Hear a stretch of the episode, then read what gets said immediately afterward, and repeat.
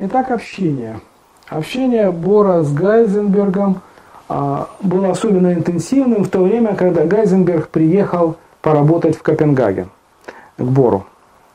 А, и они долго общались, а жил, собственно, Гайзенберг, можно сказать, дома у Бора, и там на верхнем этаже, и Бор к нему поднимался по вечерам побеседовать. И, естественно, все разговоры шли вокруг а, новой теории, новой идеологии, новых э, вариантов описания и, и так далее. И э, в это время к Гайзенбергу приходит ну, не идея, а некое представление о том, как следует описывать э, те частицы, которые живут внутри атома, которые поймать, в общем-то, не удается. Ну, в частности, вспомните те же квантовые скачки. Их нельзя поймать в течение этого скачка. И что мы должны с точки зрения физики – вообще говоря, науки наблюдательной, экспериментальной, а, представлять на выходе теории. И с точки зрения Гайзенберга мы должны давать некие наборы чисел. Наборы возможных импульсов, возможных координат, наборы чисел, описывающих состояние этого микрообъекта. С точки зрения а, классической физики, состояние – это координата и импульс. Вот зная если это мы все знаем в любой момент времени, мы знаем все о частице.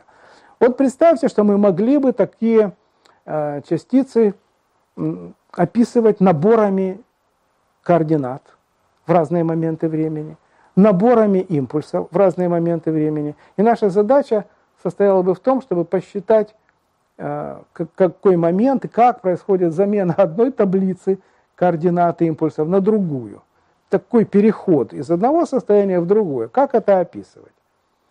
А, Гайзенберг а, долго занимался этой идеологией, и ему показалось, что он придумал, как из одной таблицы пересчитывать другую таблицу, находя тем самым некую, ну, назовем ее честно, вероятность перехода из одного состояния в другое.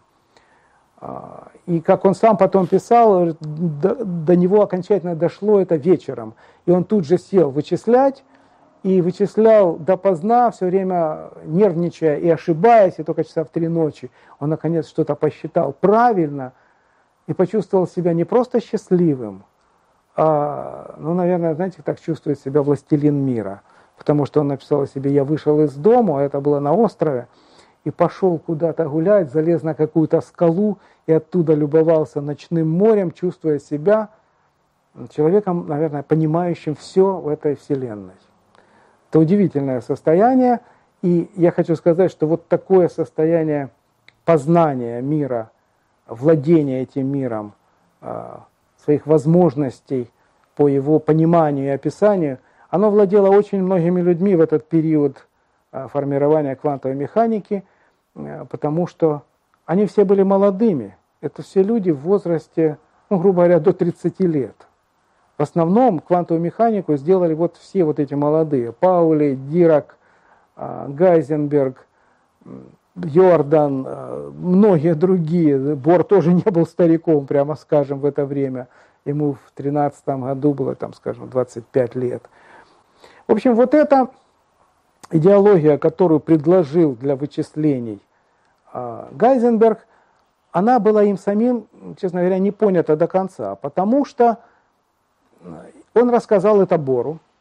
Бор рассказал это, э, кажется, это был Борн а, и кто-то еще. И один из студентов, а, который услышал разговор двух профессоров, причем это, кажется, было на вокзале – о том, что вот есть такой метод вычисления, предложенный молодым Гайзенбергом, и этот метод вот с такими таблицами, этот студент физфака, он просто услышал этот разговор. Ну, он знал, что это их профессора, с их факультета, так сказать.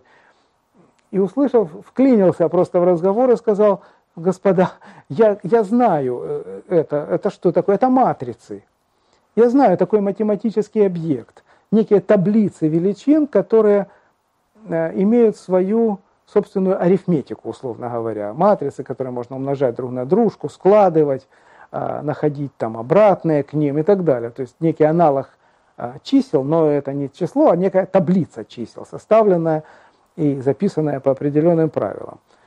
И они сказали ему, что да, вот это вот хорошо, что ты знаешь, давай ты поучаствуешь в некой разработке. И, по-моему, это был как раз э, Йордан, один из тоже великих в творцов квантовой механики. Тогда он был студентом совсем. Как видите, вот, вот так это все происходило и начиналось. Э, вот. То есть так э, Гайзенберг понял, что он основал матричную квантовую механику. Некие таблицы, задающие э, распределение по координатам и импульсам частицы внутри атома. Причем, что интересно, матрицы, вообще говоря, не коммутативны. Я имею в виду вот что, что если вы умножаете матрицу А на матрицу Б, а потом наоборот умножаете матрицу B на матрицу А, то для чисел мы знаем, что неважно, вы умножаете 3 на 5 или 5 на 3, ответ известен, и он одинаков. Для матриц это не так. В зависимости от порядка умножения АБ или БА, результат может быть разным. Это так называемая некоммутативная алгебра для матриц, и это вот так и есть. Вот заметьте, отсюда начинается та идеология, которую потом окончательно Борн не Бор, а Макс Борн сформулировал в виде некоммутативности операторов координаты и импульса. То есть умножая а, один оператор на другой, или в другом порядке их умножая, вы получаете разные ответы. А, и это послужило в дальнейшем математическим выражением для принципа неопределенности, тоже сформулированного Гайзенбергом. Потому что из чего они все исходили, в частности Гайзенберг? Нет э, у частицы в атоме точных координат. Я не знаю, какие точные координаты ей приписать. Наличие такой таблицы как раз и говорит о том, что вот здесь она, или здесь она, или здесь она, вы задаете набор возможных координат и набор возможных импульсов. Значит, точной координаты нет. Значит, нет уравнения, связывающего x со временем. Это не есть уравнение траектории, это зависимость координаты от, от времени. Вы такую функцию не знаете. Как в классической физике, когда движется частица по прямой, вы всегда можете, зная ее начальное положение и скорость, сказать, где она будет в следующие моменты времени. Здесь нет, вы не можете этого сказать. И у вас такого соотношения, связывающее x и время, нет. x, если считать это движение одномерным, в общем случае трехмерный вектор r, зависящий от времени, описывающий положение электрона в атоме. То есть раз нету, значит, э, нужно каким-то образом описывать положение. И вот э, идея Гайзенберга была с помощью таблиц, но он при этом понимал некую незавершенность своих представлений. И постепенно формировались идеи о том, что мы не знаем в точности, а, каким образом происходит переход из одного состояния в другое. Мы не знаем, как ведет себя электрон с точки зрения координаты импульсов. Такое ощущение, что мы не можем а, одновременно изучить и координату, и импульс а, с необходимой, с требуемой точностью. Но это слова о точности, это дань скорее нашим представлениям о том, что все можно измерить. Полученное в конце концов а, соотношение неопределенностей Гайзенберга – это скорее отчасти что-то идущее из классической физики. Представьте себе частицу, которую вы хотите ощупать лучиком света. Свет для нас пока что это волна, имеющая определенную длину, длину колебания, условно говоря.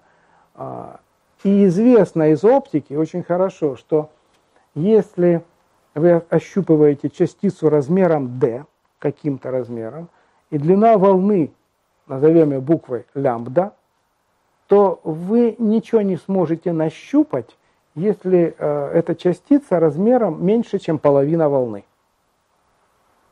То есть просто такая волна ее не увидит, э, не рассеется на ней, не почувствует ее, не взаимодействует. То есть частицы с очень малым размером, меньше половины волны, длины волны, а, просто не будут найдены этим вашим щупом, сделанным из э, фотонов или из электромагнитной волны. Примерно та же идеология была, собственно, проведена и Гайзенбергом, что вы чего-то там не находите или не знаете эту координату, Ну, просто потому, что вы лучше знаете, например, другую переменную. Знаете импульс, но плохо знаете координату. Или еще что-нибудь. А потом это уложилось на место окончательно, после того, как стало ясно, что, понимаете, я хочу прерваться даже на секунду, сказав, что, видите, вся квантовая механика, она построена как совокупность очень серьезных идей. А, например, а, принцип соответствия, который был в конце концов, к 27 году, сформулирован а, Бором, как и принцип дополнительности. Это те уже почти философские представления о том, как должна выглядеть теория. До того момента это были блуждания, ну не скажу, что совсем как ежики в тумане, но, но некие блуждания э, в потемках почти что. Это была э, попытка нащупывания каких-то идей. Это сейчас мы понимаем, что если построить квантовую механику на вот этих основных принципах, э, принципы Бора, принципы сформулированные, я скажу о них дальше, Борна, то можно э, из них вывести на самом деле – а, принцип неопределенности, соотношение неопределенности. Оно следствие. И неопределенности в координатах и импульсах даже не связаны в каком-то смысле с процессом измерения. Это те неопределенности, которые присущи микрообъектам на самом деле. Просто э, исходно. Они описывают состояние, мы не можем описывать состояние точнее, чем вот с точностью до некой дельта x и дельта p неопределенности в координате и неопределенность в импульсе. Это мы потом решили использовать это дело для такого э, операционального, что ли, взгляда на физику. Давайте считать, что это неопределенности в измерениях. Мы измеряем что-то с точностью не лучшей, чем дельта x или дельта p. На самом деле, по сути, это неопределенности, присущие квантовым объектам. Мы о них и об их состоянии ничего не можем сказать точнее, чем с вот этой точностью. Мы не знаем, как они там живут на самом деле. И принцип неопределенности, сформулированный э, Гайзенбергом, он как бы поставил э, некую границу. Вы не можете сделать что-то лучше, чем. Вы не можете измерить это точнее, чем. Вы не можете сказать об этом больше, чем. Есть некая граница, которая, в принципе, ну, как бы недопустима а, и вы не можете перешагнуть туда, чтобы знать что-то большее о физике микромира. А, я думаю, что значительным прорывом, значительным успехом теории, теория обязана тому, что Борн уехал в Америку а, примерно в эти же годы и пообщался там с известным очень человеком и классным, одним из больших математиков, э, стоящим у основ квантовой механики тоже, Джон фон Нейман.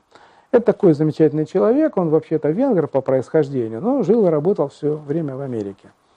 В результате этого общения появилась точная формулировка, что каждой э, физической величине, каждому физическому объекту э, соответствует некий объект в квантовой механике. В каком смысле соответствует? Если у вас есть в классике координата x, в квантовой механике этому соответствует некий оператор x. А если есть объект или характеристика импульс, а, этой характеристике соответствует оператор импульса. Энергии соответствует оператор энергии, его называют оператор Гамильтона.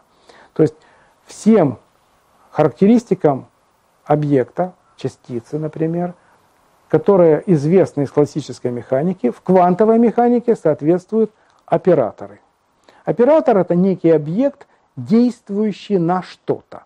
Вопрос, на что он действует. И вот тут мы возвращаемся к тому же 25 году, когда была опубликована матричная механика Гайзенберга. Через полгода была опубликована волновая механика Шрёдингера. Основой для нее послужила, собственно, работа Луи де Бройля о том, что частицам присущи волновые свойства. И теперь мы поговорим о волновой механике Шрёдингера.